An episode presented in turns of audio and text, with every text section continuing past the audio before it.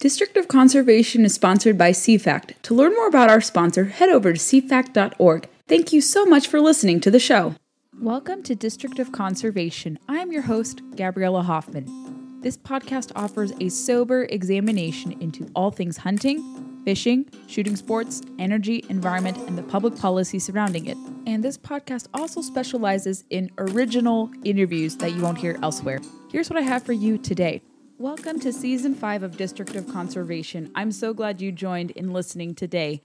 If you don't know me, my name is Gabriella Hoffman, and I'm the host of this podcast. I launched this podcast four years ago, recognizing a deficit in conservation policy and also a woman's perspective on the sport, and also wanting to bring new voices onto a podcasting format or a venue like this and identifying newsmakers as they're starting to make their rise throughout the industry. I think I have a good eye for pointing out people who have great potential. I can't claim credit for their success, but I like identifying people who I think have a potential to be newsmakers and leave a positive impact. And if we can be a vehicle for that and get people wider eyes on their work and efforts, that's what we'd like to do here. And we like to bring on people who are often not represented on conservation policy or politicians who may not get a fair shake from typical formats like this. So we bring on people, and we're not afraid to talk about conservation having some alignment with political conservatism. I'm a conservative. Sometimes I'll throw some red meat out there on the podcast to communicate that these two philosophies are not at odds with each other. But this is not a political podcast in the traditional sense. Some people, like the Huffington Post, have tried to say that this is just a conservative podcast. We are well beyond that. This is not just, you know, one partisan podcast over the other. And if I throw the occasional bone to conservatism, that's totally fine. But I'm honest about it. I'm not hiding my credentials like some people in conservation do when they pretend to be neutral and impartial, and they're not. And they actually promote preservationist thinking that largely aligns with leftist political thought. We don't do that here. I have sat down over the course of the four years of doing this with people who disagree with me. Although, given how partisan everything is today, it's very hard to sit down with Democrats especially in this space most of the time, especially elected officials, because they're set in their ways. They don't want to talk to conservatives because they don't really have much to agree with. Although I think there are people in the grassroots who do have an appetite for debate, but as long as they don't incline to preservationist thinking, I think we could sit down with more people. So maybe we'll make that a goal to sit down with people who may not totally agree with the podcast and maybe be able to come together over one issue, one particular set of issues.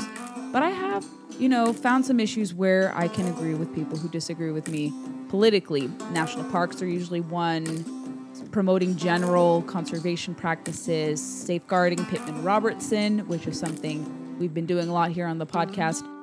So that's kind of what the theme is in a nutshell, but I want to lay out for you what we're going to accomplish this season of the podcast. Stay with me Who are some guests I'm going to be featuring on the show this season. In the short term, I can kind of give you guys a glimpse into some of our upcoming roster because I can't really predict who's going to be on the show within a year, even six months, even three months is too early to tell, too premature to list off. But I can say confidently over the next few months, especially through November, I have a tentative idea as to who will be welcoming. I've been in conversations with a lot of people, some newsmakers from the Trump administration. I'm in talks with different members of the Youngkin administration who work in forestry, agriculture, and natural resources. So there are some people I think you guys will be interested by, but I could list off a few names of people I'm in talks with who have expressed interest in coming onto District of Conservation. I think in the more immediate future, we're going to have Sue Tidwell, who is a fellow Professional Outdoor Media Association member. She has won several awards for her award now award-winning book, Cries of the Savannah. I am still in the process of finishing her book, but I've really enjoyed reading it so far, but she'll be one of the guests we will have first on this new season of District of Conservation. I alluded to some people from the previous administration. I'm in talks to have former Fish and Wildlife Service director who doesn't get a lot of credit for her work, Aurelia Skipwith, who is now leading a new organization that has some ties to Theodore Roosevelt.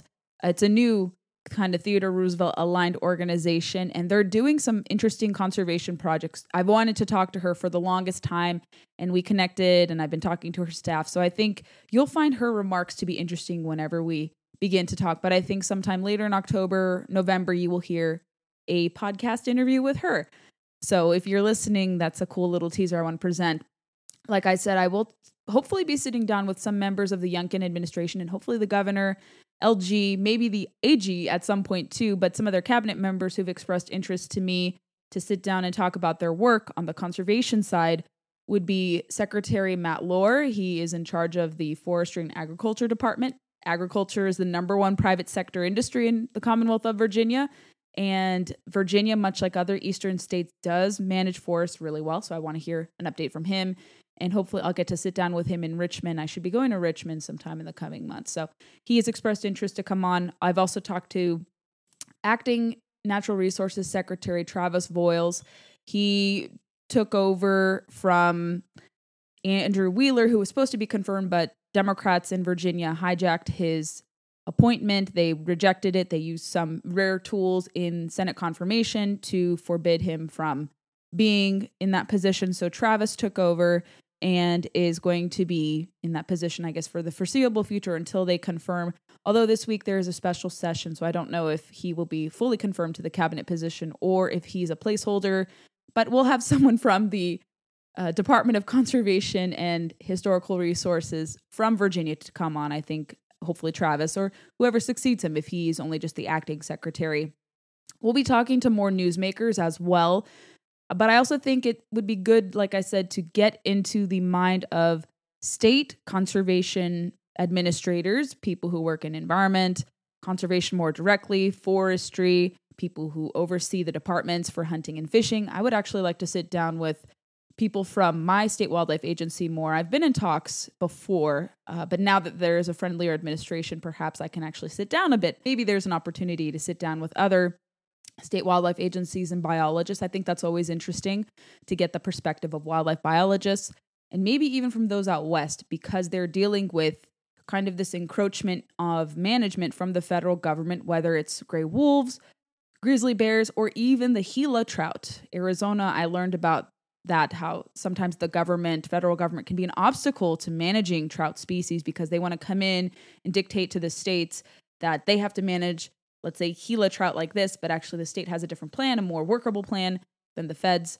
So we'll hopefully talk to some people doing that. And I'm trying to think what else I have for you guys as what you can expect on this. We'll probably have some more newsmakers. I've been in touch with people I know from politics, people who hunt and fish. I think it would be really cool to bring on more mainstream folks or people from politics to talk about why they hunt and fish and why they want to see these traditions continue also shooting sports as well. We're going to not shy away from the debate over gun restrictions and infringements on the Second Amendment. I think to be a true conservationist, you do have to recognize the importance of the Second Amendment. That's what we fully advocate for here because of the connection between excise taxes collected on guns and ammunition licenses and other equipment, sporting equipment, and how that overwhelmingly funds conservation under the model through which Pittman Robertson Act funds were administered and dispersed since 1937. We'll continue to cover legislation, of course. This week, tomorrow in particular, I will have a podcast dedicated to this bizarre rule from the U.S. Department of Agriculture about them forbidding the import of harvested game, particularly goose and ducks, from Canada to the United States. I was informed by some friends in the duck conservation space that this rule was previously not going to go into effect. Now they changed their mind and said that they would proceed with this. I see this as an attack on hunting. They say it's because of the avian flu.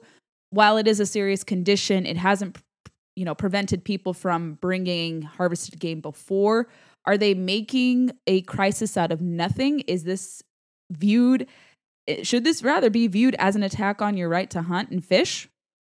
Is this something Canada is doing? And then the USDA, Biden's USDA is matching up with policy. We'll assess all of those tenants tomorrow on the show. But given the trends of where we're seeing this administration going, working behind closed doors to settle with preservationist groups like Center for Biological Diversity, I see things in a more sinister light, unfortunately. I think this is going to be an infringement on hunting. It's not rooted in science from my initial examination into it, but we're going to talk about stuff like this because there are lots of rules that are made, especially under the Biden administration, that make no sense for conservation.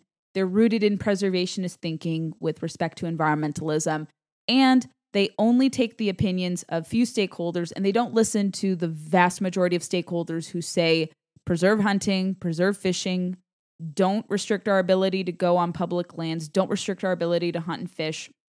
So we will continue to champion that idea throughout this season and succeeding seasons. Thanks for listening to District of Conservation. I hope you enjoyed today's episode. If you haven't already, make sure you find us on your preferred podcast player. We largely circulate on Apple, Spotify, and countless others, but those are our two big podcast platforms we want to push. Make sure you're subscribed there, especially on Apple.